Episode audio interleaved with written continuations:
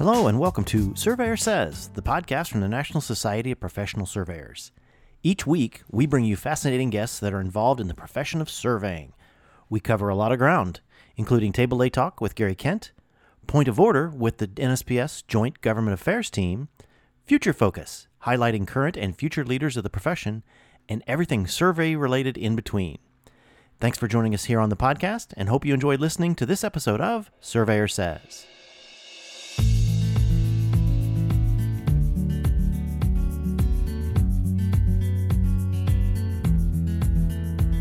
Hello, and welcome to this episode of Surveyor Says. This is your host, Tim Burch. And what started out as going to be sharing of some sound bites from our NSPS lobbyist, J.B. Bird, turned into a pretty good conversation with him. From Davis Bacon to Ligado uh, to a lot of other things going on, the FLAIR Act, um, all leading up into the midterm elections. So we thought we would just go ahead and share that entire conversation with you because it's a lot of great stuff about what's happening in the surveying profession both as practitioners and as the overall profession in licensing going forward. So please sit back and enjoy this conversation with JB Bird here on Surveyor Says, the NSPS podcast.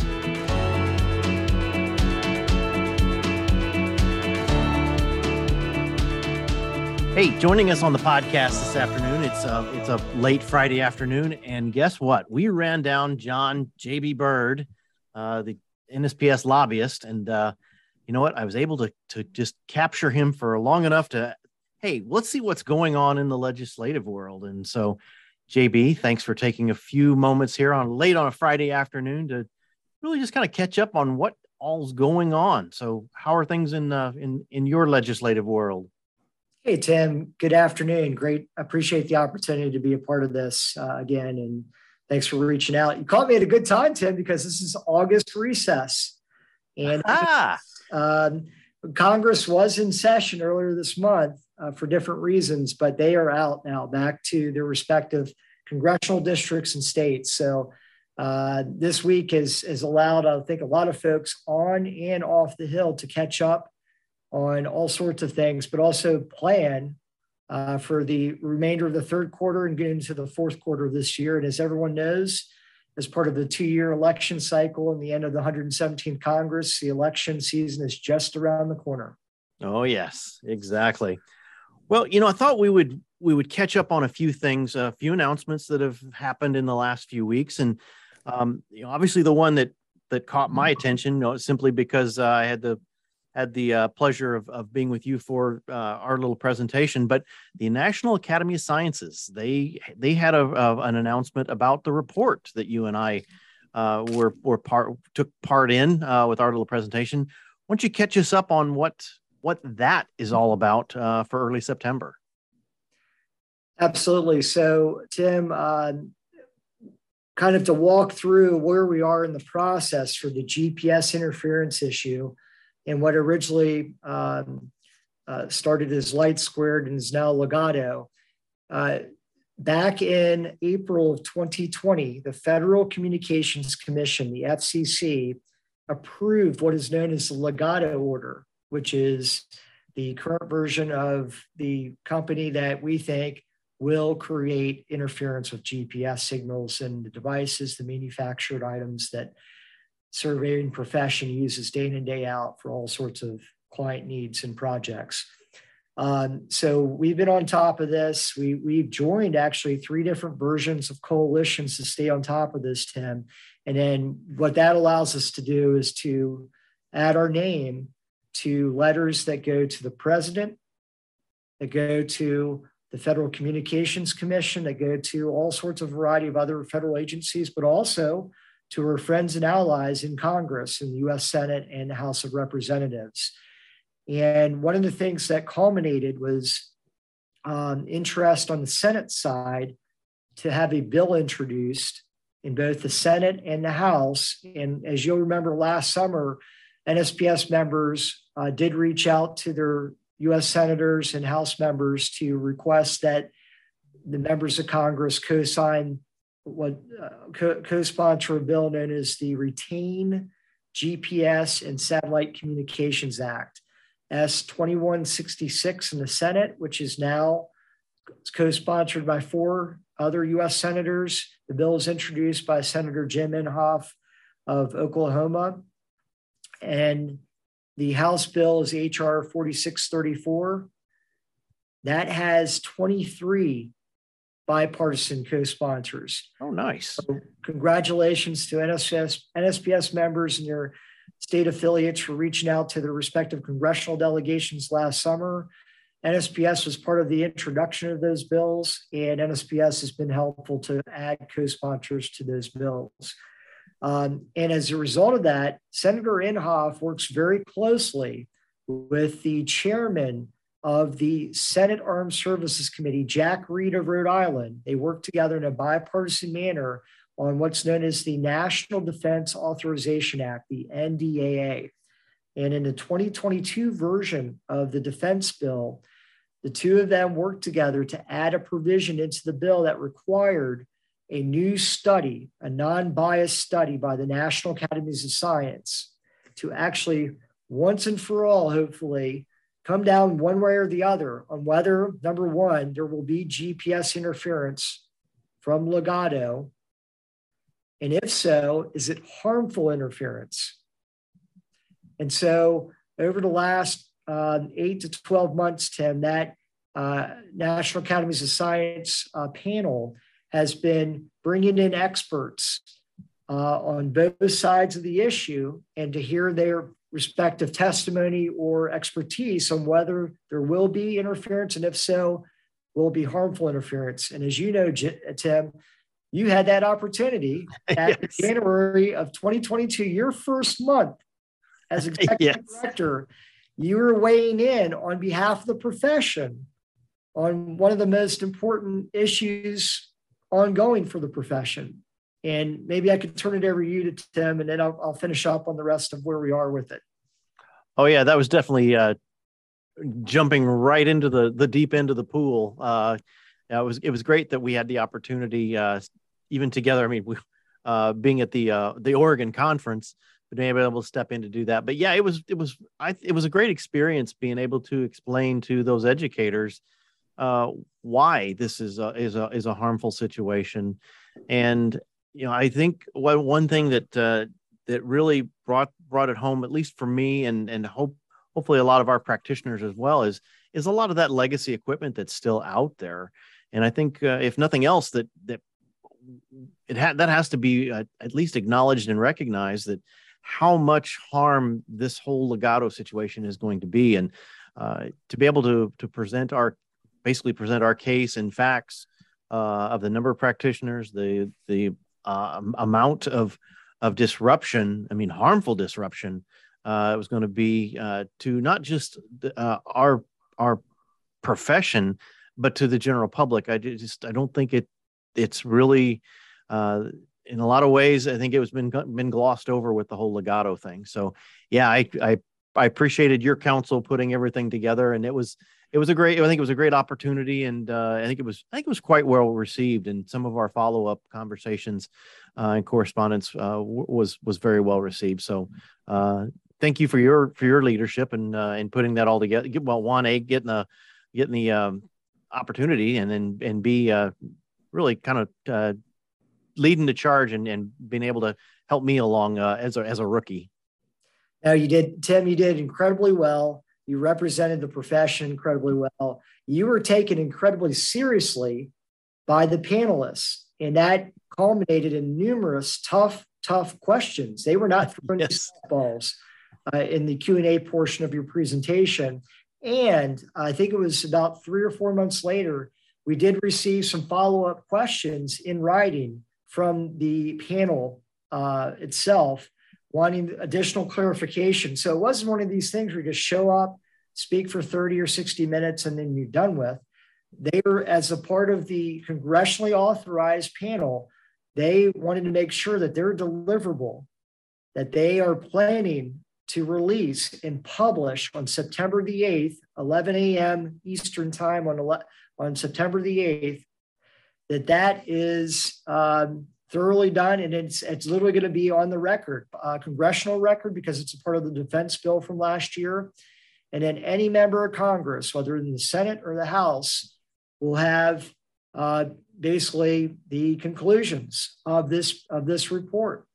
However, we don't know yet what that report will look like, Tim. So we oh yeah needles uh, uh, through our, our various uh, memberships and coalitions and alliances on, on Capitol Hill and with other interested stakeholders. We're keeping up to speed on that. I just had a session yesterday morning with a key alliance that we're a part of to get additional intel.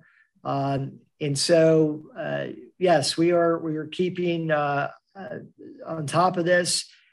I think Tim, the best thing we can do from a profession is to be able to respond to whatever the report, the final report, uh, says. And there are one of three uh, potential outcomes in our view that we should be, be preparing all of our state affiliates and then at the federal level for the national voice to, to continue to advocate. Number one would be a victory that the report says uh, there's clearly interference and it's harmful. And potentially one of the outcomes from that is that that could be leveraged to then go back to the FCC and have them uh, what uh, request them and have them take the action that we've been asking them all along to do, which is a stay or reverse or just stop Ligado from moving forward. Um, so that's that would be the best outcome. Uh, the worst outcome would be the report comes back and says, actually, there is either interference or there's no interference, but it's not harmful. Right. Not impact, in our case, the profession. So we will have to um, understand that decision and figure out a way to navigate what does that mean from a political point of view, but also from a practical point of view. And sometimes it's a little different, sometimes it can be the same.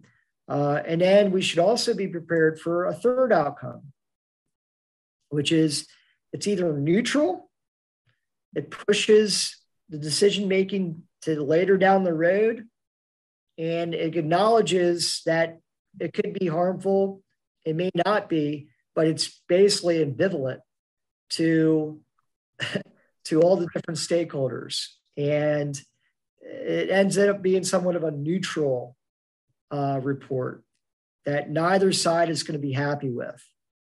And so we should also be preparing for, again, the political side of that and the practical side of that as far as preparing the, prof- the profession. So that's that's where we are, Tim. Uh, I, I, wish I had something more definitive to, to share. All we know is that the date, the time, and that NSPS has been given the opportunity to weigh in, provide expertise, and be a part of the entire discussion and uh, relevant, um, we think, outcome when it when it all comes down uh, to to next month when the re- report is released and provided to both the Armed Services Committee in the House as well as to the Senate. And I guess one thing I should probably add, kind of a little bit of a footnote to that, and, and, it, and assuming even if you know if it if, if it's a positive outcome, uh, the FCC is still deadlocked at two to two, and we're still waiting on a on a fifth uh, appointee, though, aren't we? Is that where we're still at? Well, yes, and and you're exactly right. So there, uh, Gigi Sohn is the current uh, nominee for. So think of it this way: the FCC exists with at full power five commissioners. As you mentioned, there are only four. And it's our understanding that the original Ligado order from April 2020 was approved by a five to zero vote.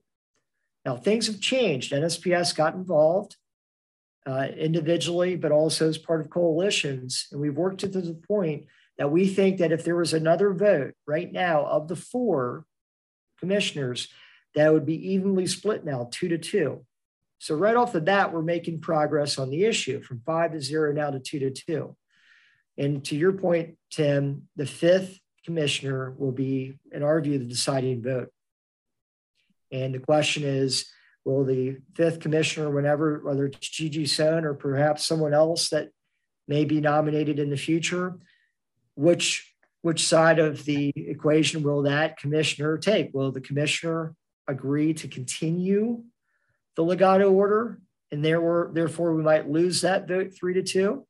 Or will the new commissioner decide to uh, stay the order and reverse course and stop the Ligado order from moving forward?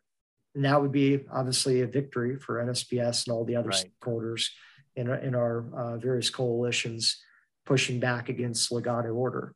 So uh, that's a very good point. The other thing that you may want to just talk about, Tim, I know we didn't briefly discuss this uh, in prep, but do you want to talk about why how you were brought in for the NSRS uh, congressional briefing for NOAA, and you had a chance to discuss the relevance to GPS and NSRS? Oh yeah, I, I, you know you're right. I had, I had I had forgotten about that. That um, yeah, we're able to do uh, be, take part in a uh, just a, a, short presentation uh, on behalf of NOAA and NGS on the modernization of the the National Spatial Reference System our NSRS, uh, and how important that is.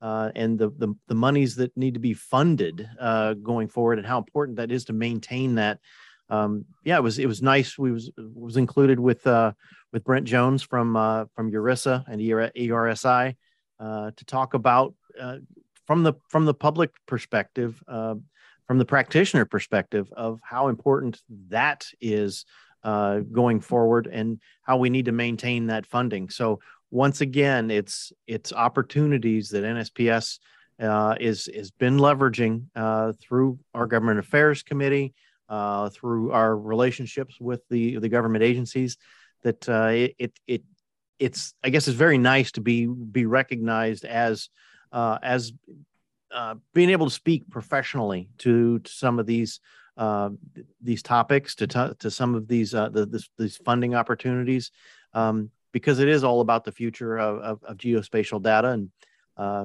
no, I, you're, you're right. I for, I'd forgotten about that one, and uh, it was a great opportunity, and I think it was very well received. And what what I think helped to trigger that, Tim, was in your presentation back in January before the National Academy of Science study for the Ligado GPS interference issue.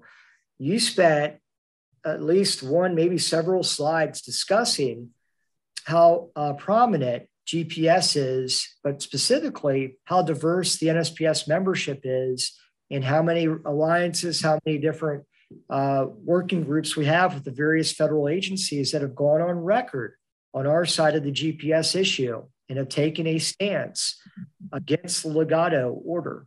And so here we have a lot of collaboration, not just among NSPS, but the federal agencies that we partner with all the time. And there was a basically a unified voice. And we were able to communicate that on behalf of other agencies that did not have the opportunity to have an audience with the National Academies of Science panel, but we did. But we helped them out by showcasing that, yes, they were part of this. And then several months later, when you had a chance to go in front of that um, NOAA sponsored panel, that was before uh, congressional staff and appropriations uh, right. staffers. So that, that was a big deal for you, Tim, to well, not to double dip, but to make sure that everyone in the surveying profession was well represented. Well, exactly, and that's you know, that's that's the interesting thing that uh, you know when people ask, well, what does NSPS do for for its members, for its profession, what have you? Well, it is the hard work of the Government Affairs Committee. It's the hard work of uh, a lot of the a lot of the volunteers that go into this, and uh, I'm just I'm I'm pleased to have the opportunity to be uh, out front and, and deliver that message. So, um, um, but it's also good to have a partner like JB to tag along and, and help me get this stuff done. So we, we look good together. So uh, I, I appreciate that. Um, speaking of advocacy and speaking of representation at, uh, at a national level, we got to have a little shout out to Mr. Gary Thompson. Uh, he's taken on a pretty significant role this year um, longtime NSPS member, and uh, um, really he's done a, so much behind the scenes. But uh, uh, JB, you want to talk to a little bit more about what the role he's taken on, and a couple of the uh, you know some of the things that he's going to be engaged with in the in the next couple of months.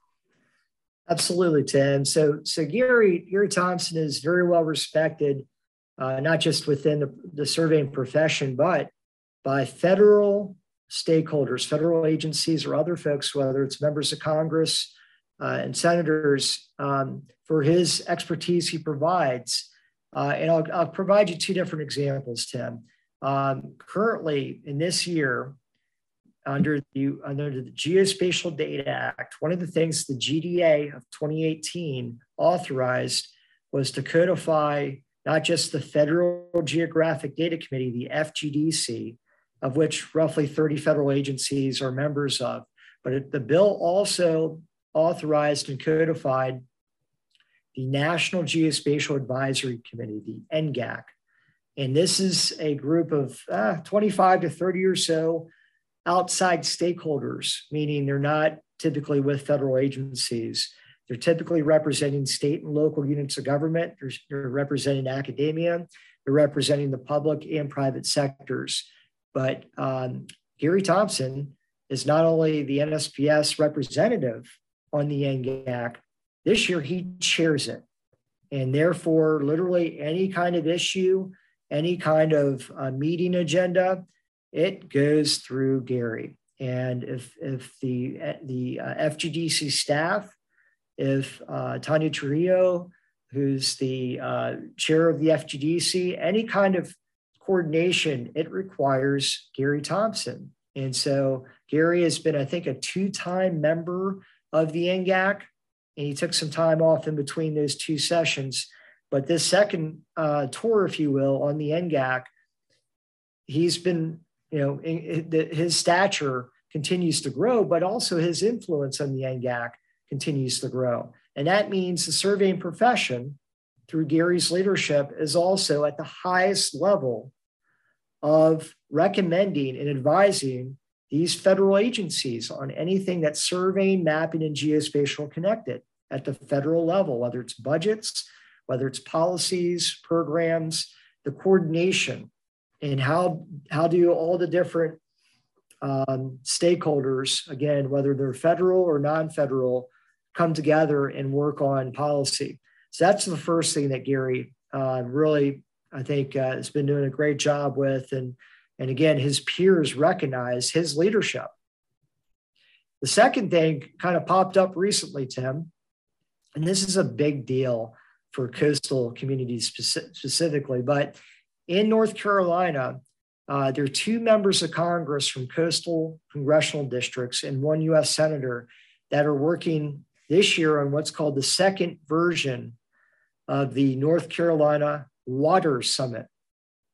And this is primarily a combination of flood inundation, but also how do local communities, whether it's from the mountain to the Piedmont to the shoreline uh, regions of the state, how they deal with coastal inundation issues because they're all kind of connected, right? But um, uh, Gary has been invited and has been confirmed to speak on October the 12th of this year before this summit. And uh, I believe he's going to have his own speaking slot. It's not going to be a part of a panel. And he'll be able to uh, highlight all sorts of different angles from a North Carolina's perspective, because that's the reason that's the that's the stakeholder kind of perspective. But what the the members of Congress and their staff recognize what Gary brings to the table is the national perspective.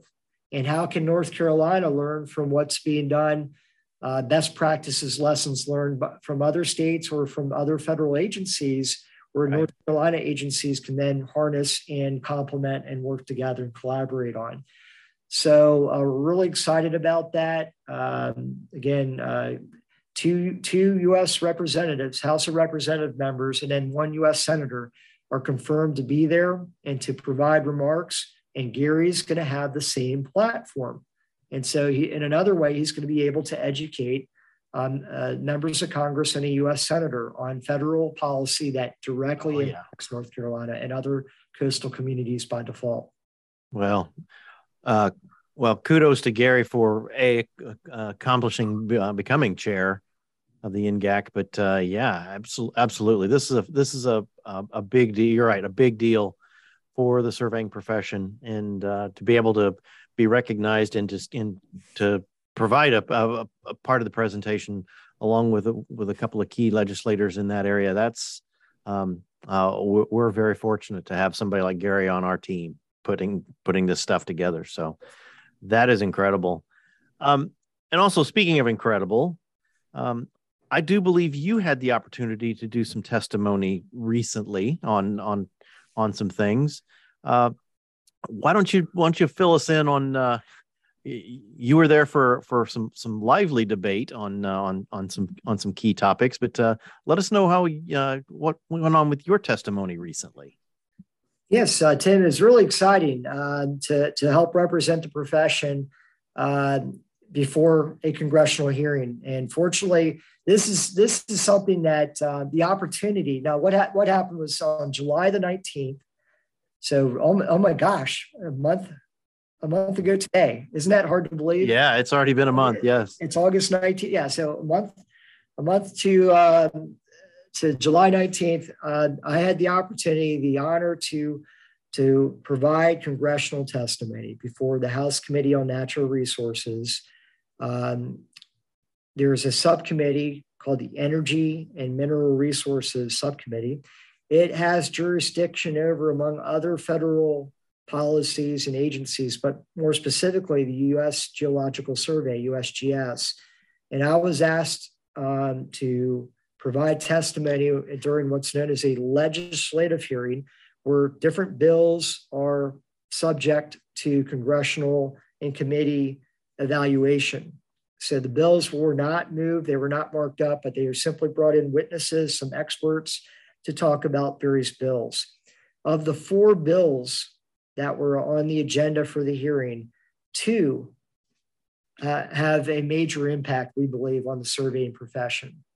Uh, the first one uh, will be a bill that a lot of folks have already heard about. It's called the Federal Land Asset Inventory Reform Act. We call it FLAIR, the FLAIR Act, HR uh, 5522, introduced by Congressman Ron Kind, a Democrat from Wisconsin, and uh, Congressman Bruce Westerman, a Republican of Arkansas. Mr. Westerman also happens to be the ranking member of the full committee on natural resources. So we had both a member, a congressional member of Wisconsin, a Democrat, and a congressional member from Arkansas, a Republican, work together in a bipartisan manner to introduce the bill. The bill would uh, create an, a comprehensive, uniform uh, database for every every uh, parcel, every property, every asset that the federal government owns, and to, to make sure we have one of these comprehensive, accurate databases. Unfortunately, we don't have one of those right now that's accurate and is uniform and comprehensive. Um, so I had the opportunity to talk about how NSPS fully supports the bill as uh, written and for the committee to uh, take prompt action and try to get it marked up in what we call get it out of committee so that the full House can then have an opportunity to vote on the House bill. That was the first bill, uh, Tim. Mm-hmm. The second bill is somewhat of a, a, newer bill. It's been around for now, I think, two Congresses called the Sinkhole Mapping Act, H.R. 3681. This bill would actually authorize a new program in the U.S. Geological Survey to uh, detect and map sinkholes at a national level. Uh, previously, USGS has done pilots on different areas of the country, but this would create a comprehensive, organized program to track as many of these sinkholes as possible. Uh, fortunately, what I was able to testify uh, from a USGS perspective, and more importantly, from an NSPS perspective, is that NSPS has been one of the leaders in advocating for increased funding for the 3D elevation program of 3DEP within USGS, which is the nationwide LIDAR program. And LIDAR uh, has been used in pilot programs to detect these sinkholes. So the goal of my testimony around this bill was not to have a brand new program that reinvents the wheel, but to leverage an existing program in USGS, the 3DEP program, to help satisfy the goals of the bill, the Sinkhole Mapping Act. So um, we did work very closely with uh, Wisconsin, uh, Dick Kleiman, a director, to to uh, make sure that uh, Congressman Kind knew that uh, Wisconsin um, was fully behind uh, his leadership on the bill, and obviously continues to want to help the congressman get the bill over the finish line uh, before the end of this Congress. Uh, overall, I did take one or two other questions from the committee members, from the, uh, the chair and the ranking member of the, of the subcommittee from California, Mr. Lowenthal, a Democrat, and a Republican from Minnesota, Mr. Stauber.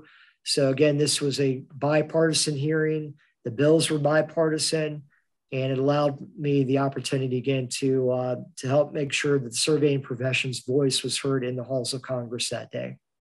Well, and I I was able to to listen in for a majority of that uh, that testimony and, and and those discussions and uh, uh, couldn't have been prouder. I mean, you you do you do represent us quite well as as uh, as we've we've talked about. But uh, no, it was very much appreciated, and this you know this this just just goes to the testament of the the like once again the hard work of the government affairs committee and the hard hardworking volunteers uh, uh, and and the people that represent us, uh, like you, like you, JB. So thank you. That was that was very very well represented on our part.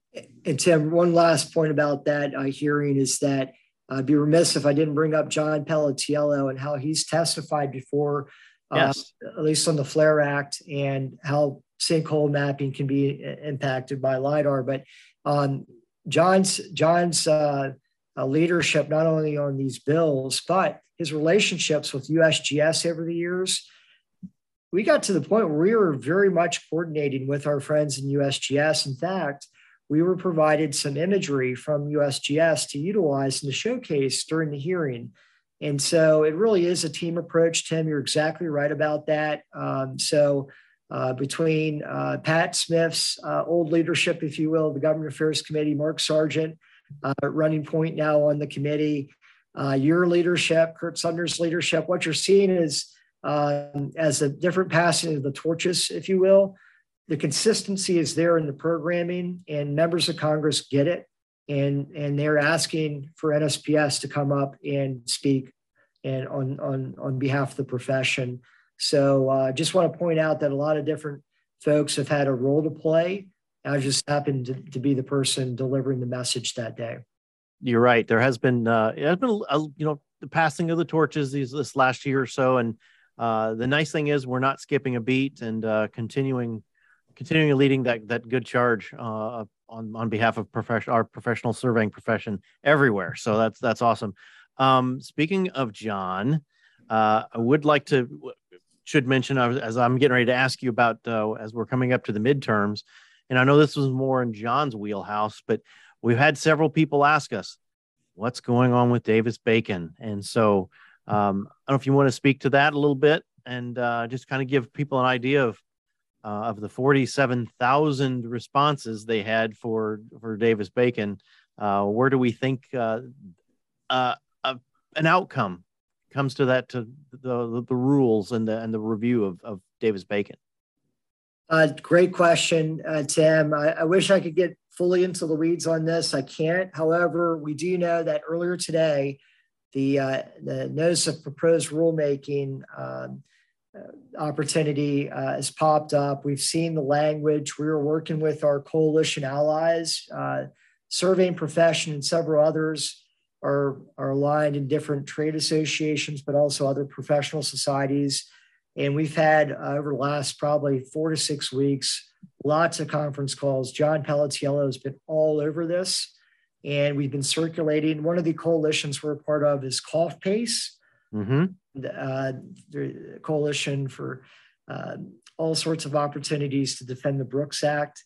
Um, but uh, when, when it comes to the Coalition for Federal Procurement of Architect and Engineering Services, how do federal agencies uh, leverage and utilize um, uh, not just architects and engineers, but professional surveyors for professional services.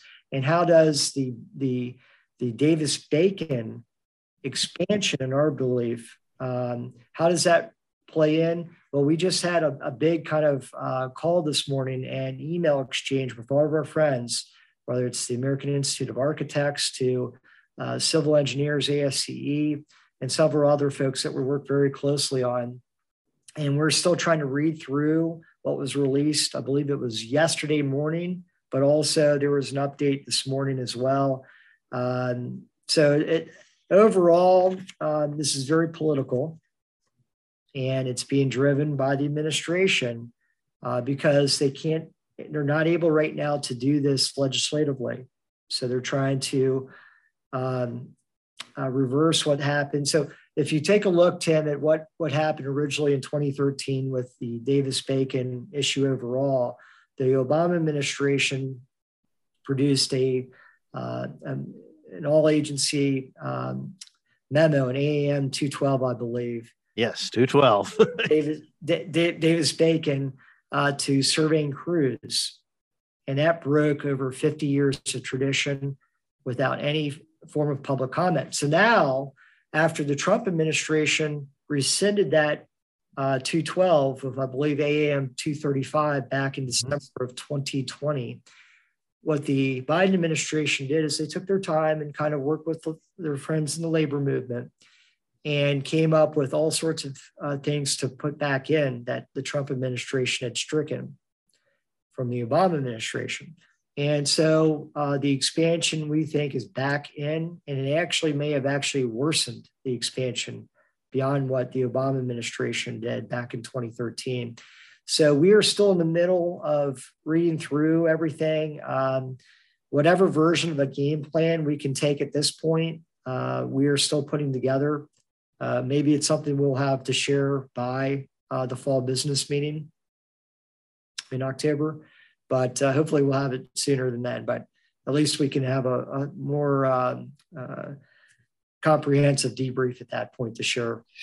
Sure, sure. Like I said, just wanted to give people a heads up that uh, it's not going away.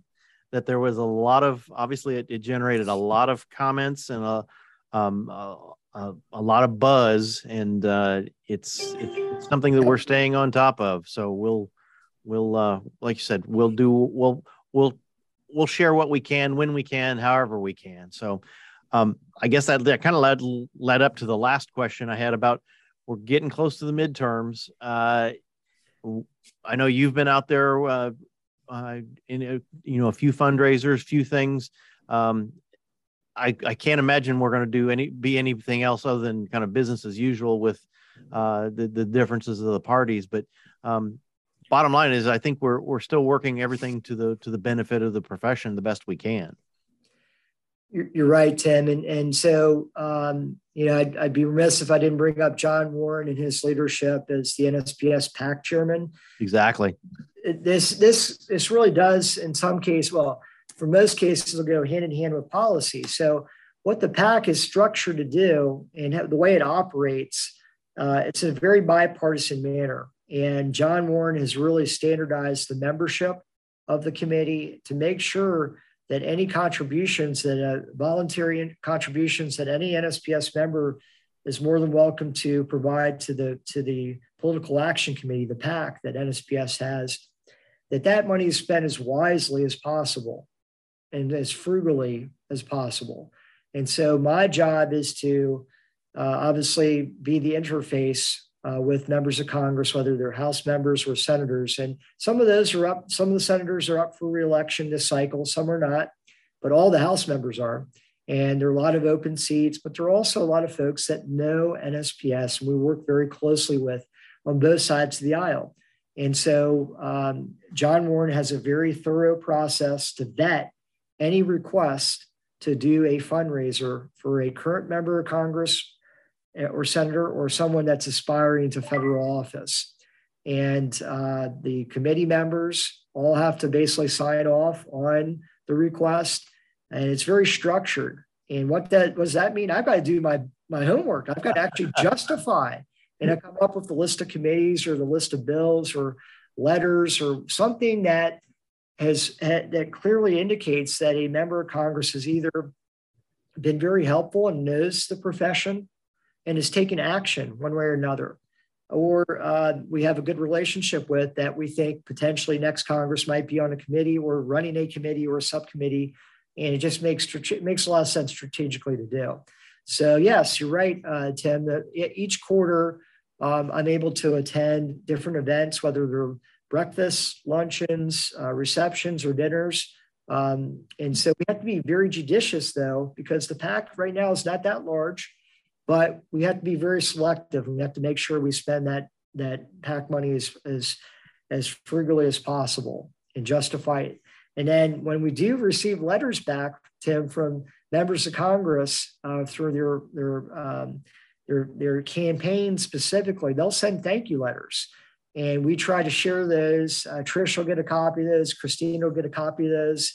You'll get a copy of this. And then we try to get, hand that out to, to John Warren so he, he can share it not just with his committee, but also try to share it with the state uh, affiliate that that member of Congress hails from, uh, whether it's a congressional district or if it's a senator or an at-large House member. Uh, so we try to share that with the, the states to see that number one, um, we've been active at the at the PAC level, but number two, the member of Congress or senator has taken notice and actually taken the time to sign a thank you letter, and which clearly connects the dots and and uh, that they remember and actually have, have uh, acknowledged that NSPS PAC uh, continues a relationship with them or is building one with them. Exactly. Well, then we, we, you know we would be amiss to, to not you know have a little shout out to, to John Warren even a little further. Um, you know, if if nothing else, uh, uh, thank you for the explanation. Uh, you know, on, on how PAC money works, and when you make an individual contribution to the PAC, um, while yes, you know, for the most part, it's going going into a fund that's allowing us to to uh, attend these fundraisers uh, for specific candidates and such. Um, but it also goes to the really goes to the uh, helping the entire operation on how this how the system works. And it's not buying access it's supporting those that support the profession. Um, bottom line is that it, uh, you have to have friends you have to have uh, people that un- that know and understand what the profession is all about. And uh, this gives you an opportunity to to meet with those those uh, either uh, you know the those candidates or or or or, uh, or legislator, you know, legislators running again, um, to really say, hey, thanks for supporting what we what we do. Um, obviously, we wouldn't be there uh, as supporting them if they didn't see see some value and and uh, potential in, in, what we're doing as well. So um, where you can make that make that PAC donation and uh, um, the the drive to 75 uh, as John always says, uh, we're trying to get trying to get uh, the fund back up. Um, JB has been busy, but it takes it takes our support. It takes our opportunities to do these things. And Tim, two last points on that uh, as we head towards the November 8 general election for members of Congress and senators. Um, so, number one, you're exactly right about the drive to 75 almost every single version now of uh, news and views. We try to highlight where we've maybe met someone who's running for office, or if it's a House member running for the Senate. Uh, if we've got a picture, we've got a quick caption, but certainly you can click on any of the links at the end of those captions because we highlight the Jefferson Club and how to become a member of the Jefferson Club. Uh, learn more about the uh, Drive to 75 and John Warren's leadership and just in general, get to become a little bit more knowledgeable about the PAC itself. All that is linkable to the different portions of the NSPS website. Again, it shows up in every version, just about every version of uh, news and views these days. And then finally, Tim, the second item was uh, the upcoming fall business meeting in Oklahoma. John Warren would definitely want us to make sure we reminded folks that there is a PAC golf outing on Wednesday, October the 12th. And uh, so we're looking forward to that. Um, I don't know if you want to make a plug. Oh, well, actually, yeah, it's it's going to be at uh, LaFortune Park on on October 12th, and actually, we're going to mix it up this year. Uh, we're actually having basically two outings in one. That uh, during the day, we're going to be pull, playing the full 18 hole championship course, and in the evening where they have a uh, a par three course that's actually under the lights um, and that you know that part of uh, in in uh, uh, Oklahoma at, at at seven o'clock at night, uh, we will be under the lights. Uh, weather will be beautiful, uh, good temperature, but I think it'll be a great opportunity, even for the you know the non-serious golfers, to come out and enjoy uh, hitting it around a little bit, playing with playing with uh, the rest of the group, and uh, it should be a really good time. And we look forward to look look forward to seeing you there, JB, and the, and the rest of the regulars. And if you're in the area and want to want to participate, we would be more than happy to to have you and John Warren would be more than happy to see you on the on the course and uh, and and having fun with us as well. All right. Well, what turned into a quick conversation? Well, uh, you know what, JB, you're or you're as thorough as you always are, and uh, once again, from uh, not just the the officers, XCOM directors, uh, on behalf of the members of NSPS, I'd like to thank you for all of your hard work. Um, pass our thanks on to John P as well and uh, everybody at, at Miller Wenhold that uh, supports everything you do. Uh, we couldn't do it without you, and we we I said, look looking forward to to seeing you very soon uh, in Tulsa, Oklahoma. Excellent, Tim. Again, thank you very much for your leadership and the opportunity to be on today's session. Appreciate it. You're welcome. See, see you in Oklahoma. You betcha.